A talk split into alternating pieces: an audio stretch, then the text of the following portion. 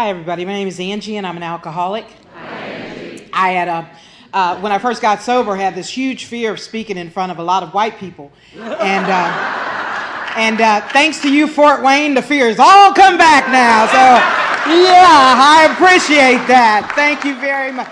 Something to write about this evening, like I need to write another inventory, but um. My name is Angie. I'm, I'm an alcoholic, and, and I'll tell you, I love Alcoholics Anonymous. I love everything about Alcoholics Anonymous. I love the big book of Alcoholics Anonymous. This is the buck stops here for Angie P. I don't have anywhere else to go. It stops right here. I'm from Greenville, South Carolina. And back home, we lived on a red clay road in a little white house, and we had a steel tub and got our water out of wells and we had an outhouse, which my brother constantly introduced me to. And, uh, and I had flaming red hair and freckles, and nobody else did in my family. Who knew? And, uh, and, and, and I'll tell you, the amazing thing is that um, we picked black raspberries for fun. I didn't wear shoes till I was like 11. And uh, just as country as we could be. And uh, life was simple. It was really simple. Um, I'm from a family of Baptist ministers, and so it was about church Monday, Tuesday, Wednesday, Thursday, Friday, Saturday, and Sunday. Um, uh, and two times on Wednesday, and bring a lunch on Sunday. And, uh, and so I just, you know, was just a little, just a little country town. And uh, my brother, he, uh, you know, you gotta love your brother. My brother explained to me why I had red hair and freckles and nobody else did, and he said that's that's because the mailman was my daddy. So whenever I would see the mailman, I'd be like, Daddy! and I would run up to him and give him a hug and tell him how much I love, you know, my daddy, how much I loved him. And he would pat me on the head and, and tell me how cute I was. And I loved the 12 steps and, and, and working with people and, and working with a sponsor because what happened was that turned out to be a pattern for me that if you just pat me on my head and tell me how cute I am and we were we were basically married from that point on. You know, and it was a forever deal as far as I was concerned. You know, it's like, what's your last name again? Um, and um, so we stayed down there for a little while, and my father ended up getting transferred to Cincinnati, Ohio, and we moved up there. And um, uh, in the process of traveling back and forth, my daddy got him a little girlfriend, so he moved up the hill, and then he moved us here, and my mother uh, into uh, what they called the projects. Um, and I'll tell you, when I first got sober, my mother was my biggest resentment. I truly felt that if she would just treated me the way she did my brother and sister, that I would not be in this predicament called alcoholism.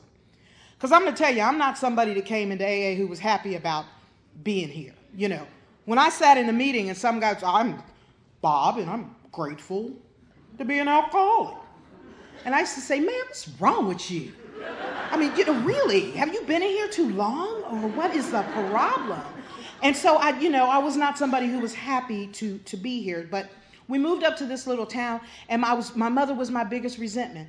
And I'll tell you, my mother um, worked as a waitress and she sent all of us to private schools.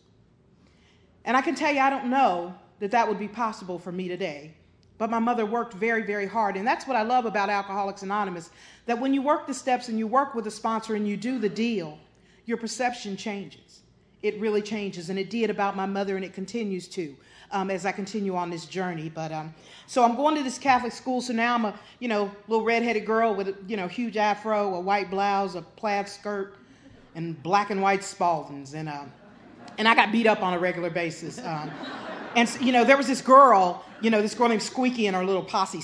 Squeaky was like 6'10, like in the fifth grade. And, and so she had this little posse that hung out with her. And one day they stoned me on the way home from school. And I ran in the house and I told my mother, I was like, whew, I'm glad I made it in here because Squeaky and them stoned me.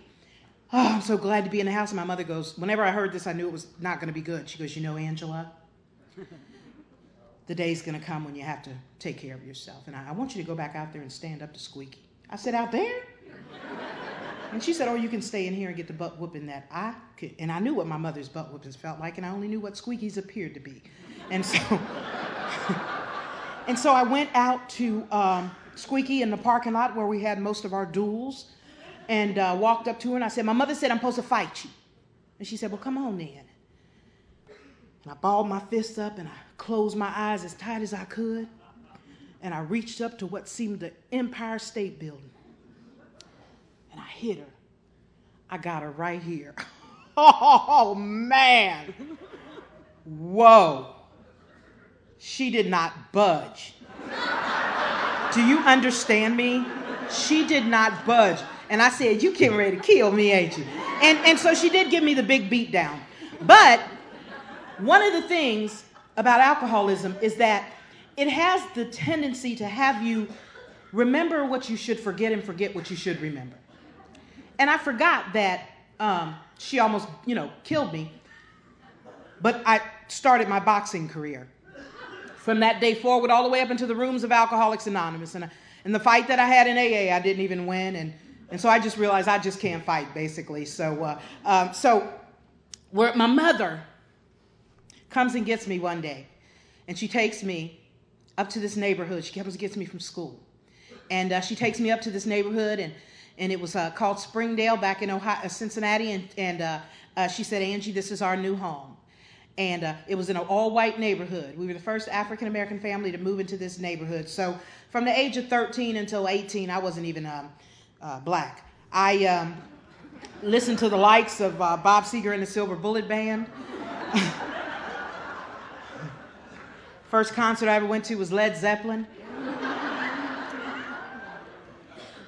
And uh, one time I was at uh, the Ted Nugent Foreigner concert, and Foreigner was singing Feels Like the First Time. And, and I remember I looked around that Coliseum, I didn't see one black person, and I remember thinking, man, I am bad. You know what I mean? Right, right. And so, you know, that was that was the deal with uh, with uh, so I, you know, hung out with these girls, uh, uh these five white girls, and and oh my God, they could drink at home. Their parents told them if you're to drink, we'd rather you drink at home. And that way we'll know. I thought that was the closest family I'd ever seen in my life. You know what I mean? I could not believe that they were allowed to, to drink at home and, and they smoked marijuana. And I thought, I remember going home to my mother going, Why don't you, do you want to drink? You know what I mean? She didn't drink and she didn't do anything. So I hung around with these girls, and, and my friend Rebecca uh, one night um, came over to my house and she. Uh, had a brown bag and she gave me a bottle and she had one and uh, she gave me a bottle of Boone's Farm apple wine. Yeah, yeah, you guys are alcoholic, aren't you? There's no no doubt about that one. Good. Yeah, everybody in Fort Wayne's going, oh yeah, Boone's Farm. Um, and so I took a drink of, of, of uh, she said that her brothers had uh, schooled her in the art of chugging. And uh, she uh, explained to me what to do, and, and it came so naturally. Um, and I turned that bottle up and I chugged, and I'll tell you what. What happened for me, I'm almost positive, did not happen for Rebecca.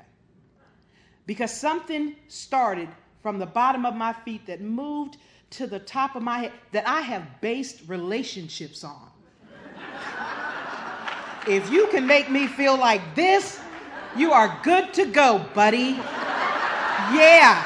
Right, right. And so, therefore, and, I, and I traveled this journey for many, many years into sobriety. If you can top this, when I look at you across a room, if I begin to tingle from the bottom of my feet slowly to the top of my head, we're married. Justice of the peace, right then and there. Um, and so, where was I? Where was I at? Ah, Boone's Farm. So somebody's listening. So she and that night I practiced my boxing career. She beat me up that evening. And, uh, and, and, that started my, my uh, journey into uh, alcoholism. And I drank. I'll tell you what, um, I didn't know prior to getting to AA that people did not drink. I thought that everybody drank basically the way that I did. And, and I was, you know, this girl who was drinking and, and just, you know, stopped listening to my parents and just the whole shebang. I stopped um, doing it. And I don't mean any disrespect to anybody in Alcoholics Anonymous, but there's a couple of little drugs in my lead. And, um, and me personally, I know that I'm an alcoholic, and there's no question about that in my mind. I just happened to be an alcoholic who happened to, happened to do a, a, few drugs along the way. And, and I had tried marijuana and I didn't like it because it seemed like whenever I smoked it, I would eat everything in the freezer that nobody else had touched in years. And, you know, and then try to justify how good it is to. Uh, two people sitting around me. And, uh, and so I didn't think that was good. I was like, you know, smoke, marijuana, food poisoning. I don't think so. So I just, you know, couldn't, couldn't really get with that. And I did some acid and, and it got me a mental health diagnosis. So I figured I, you know, had to leave that alone. But, but I had, um, um, did some strawberry mess one night um, with these same girls that I hung out with for years. Um, and, um, and I took the strawberry mess and, um, and I began to drive, and, and, and two in the back seat decided that they wanted to stop at McDonald's. And right when we pulled into McDonald's, I can tell you that the mescaline began to take effect. And so um, as I pulled up to the little box um, had somebody yelling at me out of it, um, what do you want? You want? You want? What do you want? You know, it was just oh. I was terrified, and I just looked at the little box. I didn't, you know, I didn't know. I'm steady, you know, tripping and trying to figure out how that little person got in there, and And so it was just frightening for me, frightening for me. Um, and so I took, you know, they yelled back at the little person in the box, and then they told me to move forward to the second window, if you will. And uh, when I got to the second window, then somebody, you know, starts pushing bags at me. So I pushed the bags back in. You know what I mean? What the, you know, what, the, what is that about? And um, uh, so they're giving them to me. You know, you want ice, you want a straw, you want ketchup, you want salt. You know what I mean? I was stop at McDonald's, and right when we pulled into McDonald's, I can tell you that the mess wouldn't move. And so they called the cops, and traffic was backed up. And so the police officer came and, and uh, was talking to me, asked me what my name. I told him it was R2D2. And he, uh, and, uh, and, and so he wasn't happy about that. And, and you know, whatever, you know, I think they called it like falsifying my name or whatever. And um, charged me, thank you very much. Um, and and, and uh, he looked in my car and he said, ma'am, in America, when we want our cars to go, we put him in drive. And he goes, pull over. And so, you know, I went over there and he's talking to me really slow because I'm on strawberry mess. And he's going, do you have any ID? And I was like, officer, just arrest me, dude. Because, you know, you just don't talk. Put the cuffs on me and let's roll. You know what I mean? Um, because something's going to happen if you keep talking to me. And so, you know, I had to kind of let the, you know, the acid thing go. And, uh, and, um, and, and I'll tell you, um, I've been singing since I was three, and um, my dad had got me a job at a recording studio.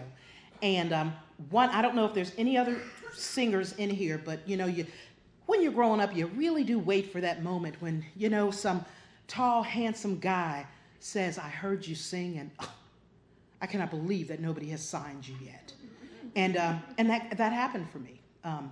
I was singing in the bathroom, and you know how the acoustics are. And, you know, and I was singing a, you know, a really touching love song and, you know, um, pretty picture because I'm on the toilet, you know what I mean? And, and so I come out and he goes, wow, I can make you famous. And I was like, really? And he goes, yeah, I know people. And I was like, really? He goes, but you'll have to come to Las Vegas. No problem. You ready to go? So now I didn't have, he could have had 10 bodies in his trunk. You know what I mean? Been a serial killer, but all I wanted to know was that I'd be able to get on stage and look good for the people. And so I left with this man against my family's wishes and I went out to Las Vegas. And I need to tell you that at the age of 18, I was a young girl in Las Vegas making a lot of money and singing, opening up for some of the biggest stars and having the time of my life. But something amazing was happening along the way. Um, when I got to Las Vegas, um, my drinking really began to escalate to the point of um, blackouts. Now, I need to tell you that I had never heard of blackout until I got to Alcoholics Anonymous. I thought that if you didn't remember what you did, that you had one heck of a time. I didn't know that there was like this thing called blackout. And, and, you know, so I'm out in Las Vegas and I'm gambling and I'm drinking and you know, waking up with, well, you guys probably don't know anything about that, but just waking up with, waking up with people and, you know, you both wake up and go, damn, you know what I mean? you know, and he's got one tooth and it's gold, you know what I mean? And, oh, it's insanity, absolute insanity. You know what I mean? And I'm just laying there going, but just tell me I didn't sleep with you, please. like, but you told me you love me. It's like, yeah, right, okay. And, and his name was Zeb. And, and you know, and, and, and I told him I could not take him back to Cincinnati with me, that my parents truly would not understand this situation. Um, and so, you know, I'm out there and I'm drinking and I'm just now I'm starting to lose jobs and, and I can't sing anymore on stage. And, and it wasn't until I got to Alcoholics Anonymous that I heard um, the first drink was the problem. See, because what I always heard was that, you know, maybe you should just stop drinking after a couple. Maybe if you um, drink beer and then smoke marijuana, you won't be as drunk. Maybe if you smoke marijuana first, then drink beer. Drink wine. Just a couple. That's the first time I'd ever heard in AA the first drink was the one that got me in trouble. And so I'm out there, and um, I ended up, me and this gentleman, he, um, I ended up losing jobs, and um, he wasn't working because he was living off of my income as a singer. And um, I think today they call that pimping. And Um, and so that's what he did for quite some time out there. And um, he began to um, be, be, really abusive, and he introduced me to a drug called heroin. And um, I began using heroin intravenously and drinking on a regular basis. And you guys, it was it was really really crazy. Um, as as as I speak right now, he's still in prison. And here I am at a meeting of Alcoholics Anonymous. And I don't know why God works the way that He does, and I don't really too much question it. All I know is, is that without a shadow of a doubt, a power greater than has been looking and watching over me. Thank you. Because had it not been for that, I would not be here and be your speaker today. And uh, he went in the store one night, and I'll tell you, one of the reasons why I couldn't stay sober the first time I came into AA was because I never really wanted to share uh, certain things with you. Um, but while we were out in Las Vegas, um, the reason why he's in prison is because he had came to pick me up, and he told me that he was going into a store. And when he went into the store, he shot the owner and he robbed the place, and the owner died. And it seemed like from and, and see, you know, the, the interesting thing about alcoholism is that you couldn't tell me that when I took that first drink of Boone's Farm apple wine at the age of 13, that I would ever, ever be on trial for murder. You just couldn't tell me that. It, it, it's, it's like, you know, how it talks about it in the book. It's like alcohol became my master. From the moment that I picked up alcohol, I never, ever after that had a shot or a call on my life. Alcohol was what I did, drinking was what I did. It's all I did. And so when, when, when we were on trial, um, what, and I, it, I'll tell you, well, I'll get there. Um, when I was on trial, one of the most difficult things was listening to this gentleman's family. One by one, as they got up to the stand and they talked about what kind of man he was. I personally um, couldn't stay sober because of that.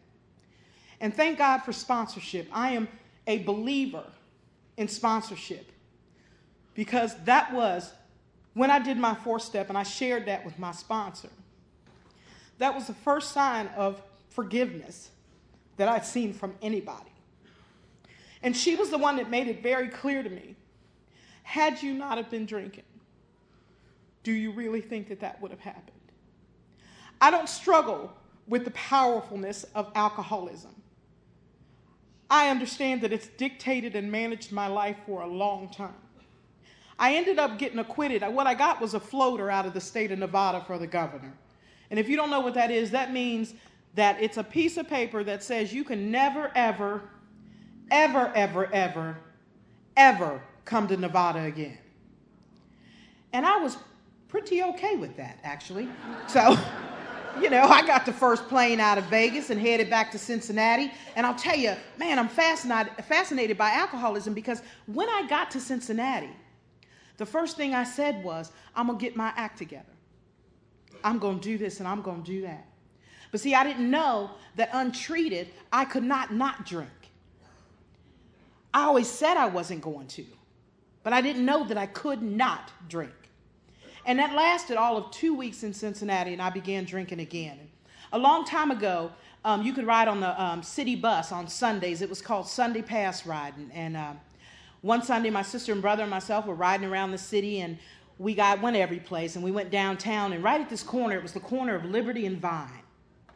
And there was this White Castle restaurant there. And man, when I looked over there, there was pimps and prostitutes and you know, they were listening to Shaft on their little eight tracks and and I remember my little sister looked over there and she said, Boy, you couldn't pay me to go over there. And I remember my brother going, Shoot, me neither. And I remember me sitting there thinking, I'm going over there tomorrow. You know what I mean? Because I got this thing. I really do. I have this thing where excitement is it. You know, you can beat each other up, shoot and kill, just don't do it to me. But you know what I mean? And, and so I started hanging out on the streets of downtown Cincinnati. And I began to go home, ride the bus, go back downtown, drink with my buddies, go down there, go. And one day, the day came when I couldn't leave, when I had to stay down there. And I um, was at a place in my alcoholism where I couldn't bring, and I don't know if you guys know anything about this or can relate to this, but I couldn't bring to the forefront of my mind how to get out from downtown Cincinnati. I wanted to desperately, but I couldn't figure out how to get out from down there. When somebody had said this, one of my students said to me, You make me feel like I'm stuck on stupid. And when he said that, I knew what that meant. I said, Give me a hug. God love you. Stuck on stupid.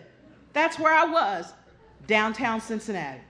So I'm hanging out, I'm drinking, and the blackouts are coming. Boom. See, I don't know about you guys, but I'm the kind of drunk that I would get arrested and I would never know what I did until I came to the next morning and the public defender came and told me. And so I went back and forth to jail. One day, I got sentenced, receiving stolen property. I don't know how. Receiving stolen property. I get a sentence to the penitentiary, and I get in the city jail they give me a physical and I find out I'm pregnant. So I'm on my way to the penitentiary with a 7 to 25 with a child growing on the inside of me. And I can tell you right now, without a shadow of a doubt, that the reason why I didn't lose my mind in prison was because I had my baby. And I would rub my stomach on a regular basis, and I would tell my child, I'm going to get my act together. I'm going to do what I got to do. And when I get out of here, I'm going to be a mother. And I meant that from the bottom of my heart. When I got out of prison, my son was four years old. I got on that bus down 71, and all I could think about was my child. All I could think about was getting home and just being a mother to him. It talks about it and more about alcoholism, where a gentleman went to see a prospect about a, a, business he once owned, and, and it says, Suddenly the thought crossed his mind where he thought he could mix some whiskey with his milk.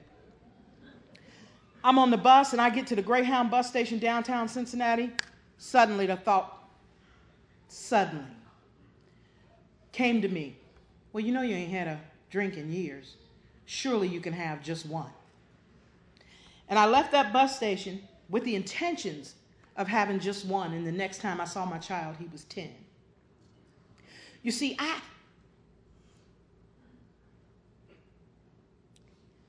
I meant to do the right thing.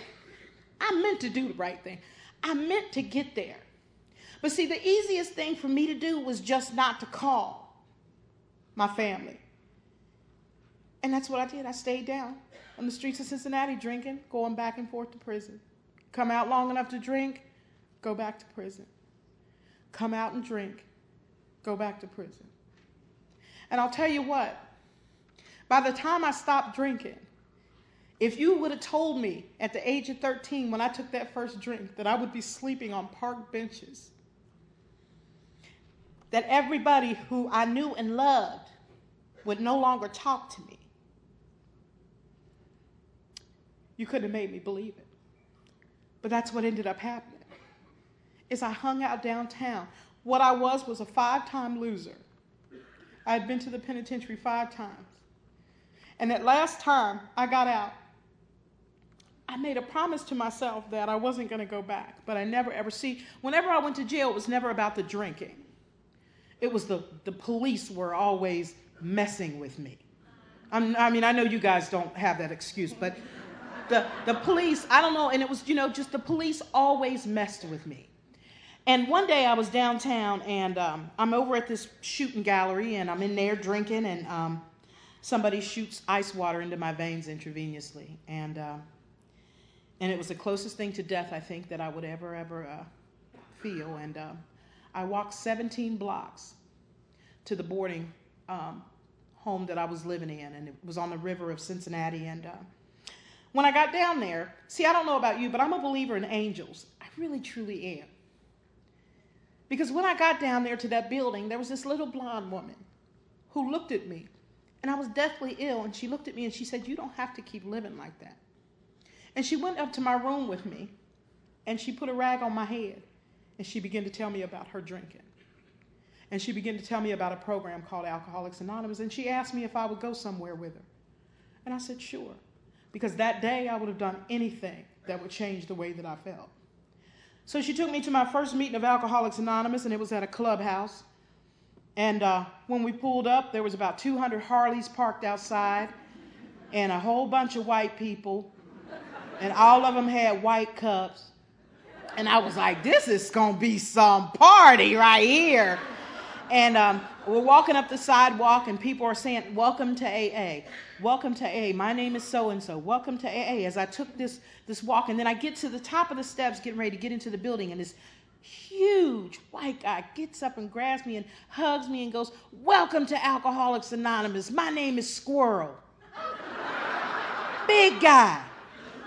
And I said to him, Man, if you don't put me down, and why they name your big butt Squirrel anyway?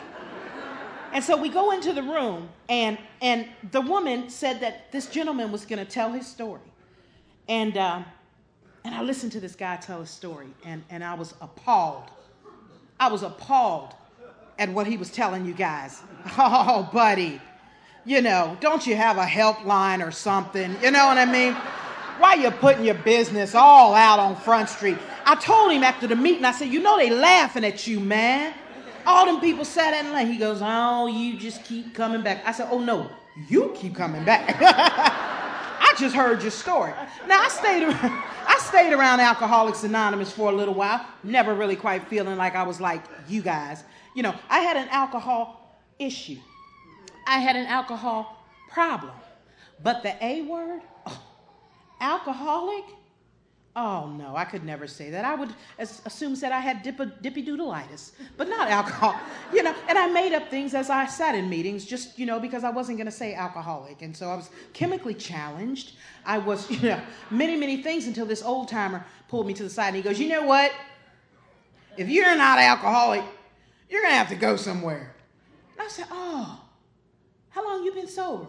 28 years. Oh man, that's." That's crazy, man.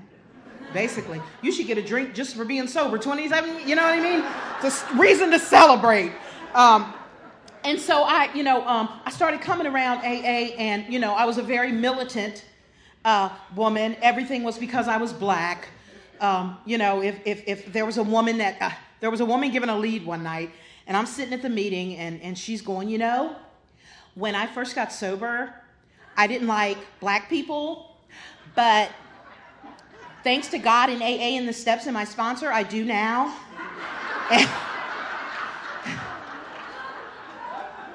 And, I was the one that stood up goes, Well, we ain't going nowhere. Power to the people. Yeah, I'm going to keep coming back. Soul power. And my sponsor would go, Would you sit down? You're embarrassing me. So, you know, I got to keep it real though, you know with all the cotton picking I did and everything. so, you know, I had to keep this thing real with my sponsor. I remember when my sponsor, you know, I asked her to be my sponsor, I told her that we needed to sit down and talk, you know, civil rights and all.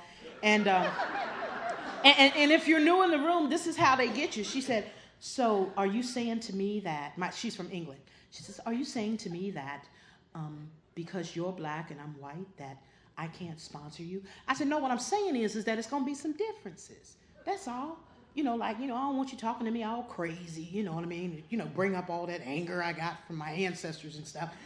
And, uh, you know, I just want to make things clear. And she goes, well, let me tell you this. Do you have on cotton underwear right now? And I said, No. And she goes, Exactly. And she goes, I want you to look in the book. And this is how they get you newcomers. She said, I want you to look in the book and read it. And when you get to a place where it tells me that because I'm black, because you're black and I'm white, that I can't sponsor you, bring that to me. And you know what, newcomers? I searched.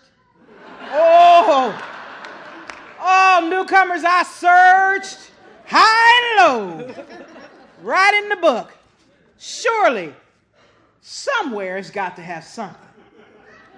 There was a story in the back of the book said an African American woman went to a conference. Oh, I said, here we go, right here. I done found it. I get to graduate, graduate, and um, and um, it said that this woman went to a convention of Alcoholics Anonymous, and nobody treated her any differently. And so then I had a resentment. You know what I mean? Because she knew that it was all the way in the back of the book. You understand what I'm saying? But see, what she had found, my sponsor, was a way to get me to read the book. Because I searched, baby. Reading glasses, coffee, you know, just searching. Because I knew when I found it, I was probably out of here. But I didn't find it.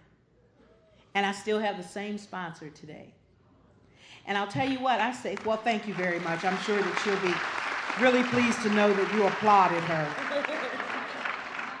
But um, so I, you know, I, I'm I'm in AA and I'm not really, you know, into AA, but I'm there. It's not like I had a huge social schedule. So I start hanging out in AA and reading the book and and you know, I re- knew the book really well. Um, but about this time, and I don't mean any disrespect, but about this time, they started coming into AA with this little crack problem. I said, We don't know nothing about crack here. And they're coming in and all of them weigh the same thing. Every, I said, Do you guys get down to 80 pounds and then say, Let's go get sober? because they begin to come in with this problem. And I became the addict, oh, the advocate for Alcoholics Anonymous. I go to the door at the clubhouse and knock on the office and go, You know, them crackheads trying to take over AA. so they're trying to take it over, but we can't have, we can't let it happen we got to, you know what I mean? So they started coming in, and, and most of them were black that came in, and so I automatically told them that I was their sponsor, and uh, and that what they would need to do is go over here and sit at the table. Don't say anything to anybody, just sit. Maybe they'll come up with a Crackaholics Anonymous. We don't know. But for the meantime, just sit there and hang in. You know what I mean? Just hang in there and close your eyes. Why are your eyes so big? You know what I mean? calm down. It's okay. We're going to let you stay here. Don't worry about it. You know what I mean? Just chill. Everything is going to be all right. And, and so I go over and, you know, one of them would have to go to the bathroom and I'd say, come on, follow me. And, uh, you know, it was the men's bathroom, so, you know, I couldn't go in. But I stood outside the door and told him he was going to drink if, you know, he didn't hurry up. And walking back to the table. And that was my crew. Um, who was not allowed to talk to anybody but me. I would read the, the book to them at the top of my lungs. And, um, and they were all scared. They were just like this. they were scared. They didn't say anything. And, uh, and, and I'm telling you that to tell you this that, you know, I became the advocate for AA, and I, you know, went around to everybody and said, "We cannot let these people in. We cannot do this. We have to find. We have to keep AA together. We can't let it divide. We can't do this." And one day, not a cloud on the horizon, I decided in a matter of 15 minutes that I didn't need to be in AA anymore. See, it wasn't about drinking. It was just that I just, you know, and this is the tricky part of alcoholism. That, see, you guys had been talking about God using you as an instrument. And I said, you know what? I think God might be using me as an instrument too to go find some black people and bring them into AA. So I figured since I've been coming around for a while that surely you would want to know, you know, that I was leaving. And I went to the Wednesday night 8:30 meeting and asked if there was any AA announcements. I said, I said, uh, look here, uh, I'm about to, I'm gonna roll on up out of here, and, and I appreciate the really, really, really, really big book and all the coffee. And, and I hope that you guys understand that at some point in your journey that drinking is bad for you. And I then this old timer, you know, boy, I tell you, old timers. stood up and goes, Well, get out of here. There's people trying to stay sober in here. And we'll see you if you make it back. And I was like, Wow, old timer. So I got my book and I put it under my arm and I walked out of AA. But I walked out with such pride because I knew that what I was about to be was a, an evangelist for Alcoholics Anonymous. And anybody, any African American that looked like they had been drinking, I was going to carry the message no matter where they were. So I got on the city bus. and I had my book and I was prepared. And, you know, a brother got on and he was staggering a little bit. So I slid over next to him. I said, Look here, uh, brother. You been drinking? He said, Yeah, I had a little something, something. I said, Man, you might be an alcoholic. And, and so he started going off on the bus, and you know, he ain't no alcoholic. And I said, You know, the people at the Double A Club told me that you would probably react to my information like so what I'll do is I'll just read chapter 5 to you. And you know, the bus is moving, so I don't see a way for you to get out. And so I started reading at the top of my lungs. Rarely did you hear what I said? I said rarely. Have we seen a person fail? Did you hear what I said? I said fail. And those who did completely, you know, thoroughly, you know, and so the bus driver was like, oh, hell no. So he pulled over it. he pulled over and he said, you got to get off of here. And, and, you know, and I told him he was an alcoholic too. And, you know, and I kind of took my big book because I had information to carry to the people. So I just walked down the street after he pushed, put me off the bus and went to the bar that I drank at where I knew it was many, many of my brothers and sisters suffering with alcoholism. And I walked into the bar and they were dancing to the jukebox, you know, acting like they were having a good time. And, and I went on in and pulled the plug out of the jukebox. And I said, Black alcoholics, they got a place for you. It's called the Double A Club. You don't have to drink anymore. Let me show you. Rarely. Did you hear what I said? I said rarely. And the uh, you know bar owner said, "Oh hell no." Um, and, and, and, and, I was sitting there, and, and it goes back to more about alcoholism, where suddenly the thought crossed my mind. I wasn't thinking about drinking; I was thinking about saving people. But when I got in that bar with my big book, Suddenly, the thought crossed my mind is surely one drink won't hurt. And I took that drink, and 45 minutes later, I was in a crack house.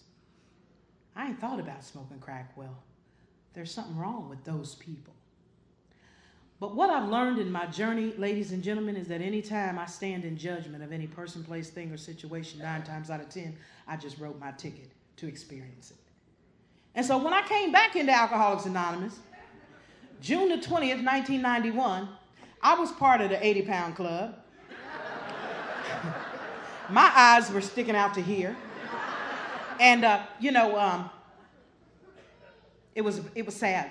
It was a sad thing. And um, uh, I came back, that same old timer that was at that meeting that night. You know, I was skinny enough to kind of slide up so he couldn't see me, but then he did see me. As soon as he see me, he said, Damn! You know, those old timers are so sensitive. And, um, said, you know what I'm talking about, said, You're gonna die. And I said, You know what?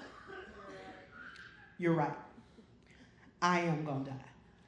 Because when I showed back up, I hadn't had a bath in a month. My hair was matted. I was dirty as I possibly could be. The one thing I'm grateful for in AA are those people who, even though I was in that condition, still helped me. Because there were some people that turned away from me because of the way that I looked. There were some people that wouldn't even touch my hand as I sat in a corner and talked to myself. But we got to be real careful with those people because they could be your next speaker. They could be your next speaker. And I'm really grateful. I am so grateful that Bill and Bob weren't picky. I'm really grateful. And that the only requirement for membership is a desire to stop drinking. Because if I had to dress right and act right and do right when I got here, I wouldn't have stayed. I'd have been out the door. And these women took me under their wing because, see, what I did was I stayed at this clubhouse from the time it opened to the time it closed, never knowing where I was going to sleep, never knowing when I was going to eat. But see, I knew without a shadow of a doubt, y'all, that I didn't want to live the way I was living. It wasn't even about dying for me, it was about not living the way that I was living. And you know what? I got sober, y'all. I got sober. My, my sponsor started taking me to conferences, and she put me in an institution meeting where I was there in jail, happy as I wanted to be, to be able to walk back out after an hour. I loved my institution meeting, and I still have that same institution meeting. And I just did what my sponsor said. Newcomer, when they suggested, it's not really a suggestion. It really isn't. When they say, I suggest, what they're really saying, you better, see, hear the tone? I suggest, you better, same thing. Same thing. But whatever she told me to do, I did. Now, in my mind, I was cussing her out. But I did it. And I began working the steps. And we, we looked at my powerlessness. And on that third step, I'll never forget the night that she said, Pray with me. She said, Pray with me. And we got on our knees, and she grabbed my hands. And she said to me, God, I offer myself to thee, to build with me and to do with me as thou wilt. Relieve me of the bondage of self that I may better do thy will. Take away my difficulties, that victory over them may bear witness to those that I would help of thy power, thy love, and thy way of life. And she asked me because she hugged me. And when she put her arms around me, there was a connection that I hadn't quite felt with somebody in a long time. Is she my friend? Yes. Is she my friend first? No. She's my sponsor. And she lets me know that on a regular basis. And we did that third step. And then, right there in that very room, she opened up the book to how it works. And she told me what to do. She didn't say when I was ready, do my fourth step. She said, I'll give you a week and a half to have it done. And it was the truth as I knew it right then and there. It was the truth as I knew it. And I didn't feel like some people say, oh my God, when I did my fifth step, I felt so free. And so that wasn't the case with me. I was nauseated after I did mine. Because, see, what happened to me happened exactly as it says in the book. It says that you will have digested some chunks of truth about yourself. And what I realized that I walked around for years being resentful and angry at people who didn't do anything to me. I was angry and resentful because of what I perceived them to do to me, which wasn't the truth. And man, I learned that, and she started me on the the um, you know the character defects and stuff, and the list. I, the list I was afraid to do. Well, one because I had stole all the meat out of my sister's deep freezer, and I had set up a meat stand, and um, and, and, and I knew that I was going to have to go and tell her that because I told her that her man did it and she broke up with him. You see what I'm saying? So I went from one to nine. I went to my sister's house. I didn't have that much time. Went to my sister's house and I said, It was I who stole your meat. It was me. And I am sober now. Please forgive me. And after I got out the hospital, I went to my sponsor and told her I understood why I shouldn't move towards that until you, you say so. And, uh, and so I began to, uh, to make those amends, made the list and began to make those amends. And, and I'll tell you what, the fourth and the fifth step was cool for me, but the 10th step was the one that really, really kept my stuff in order. Because my sponsor is real big on the 10th step. The 11th step, I believe without a shadow of a doubt, was when I became in conscious contact with a power greater than myself. That 12, I just keep doing it. When they call and say, Can you come to Fort Wayne? Absolutely. Can you be there? You better believe it. Can you come to Cleveland? Absolutely. Can you go over here on this 12 step call? You better believe it. Because I'll tell you what, ladies and gentlemen, there is nothing that I could do in AA that would ever, ever be able to repay what Alcoholics Anonymous has done for me. Couldn't, I've been overly compensated in Alcoholics Anonymous. Now, I, I um, in 1999, I got my GED, and um, thank you very much. Um, uh, thank you very, very much. Um, I had a GED before that, but I had made it in prison, and um, that's the ones that I was given to my bosses when I first got sober. Um, and, and one day I was sitting at a meeting and a woman was talking about going to college. And I thought to myself, I wonder if I could go to college. And then the next thought was, not with that fake GED you can't. You know what I mean? Just my luck, you know, I'd be headed down with my PhD and they'll say, hey, her GED is fake. You know? So I told my sponsor, my sponsor told me that I needed to tell my boss because the field that I was working in, I had to have a high school education to be able to work there. And I was working dishonestly. So I went to my boss and I said, Roger, um, I don't have a GED. And he reached in his desk and pulled out my personnel file and he said, Sure, you do.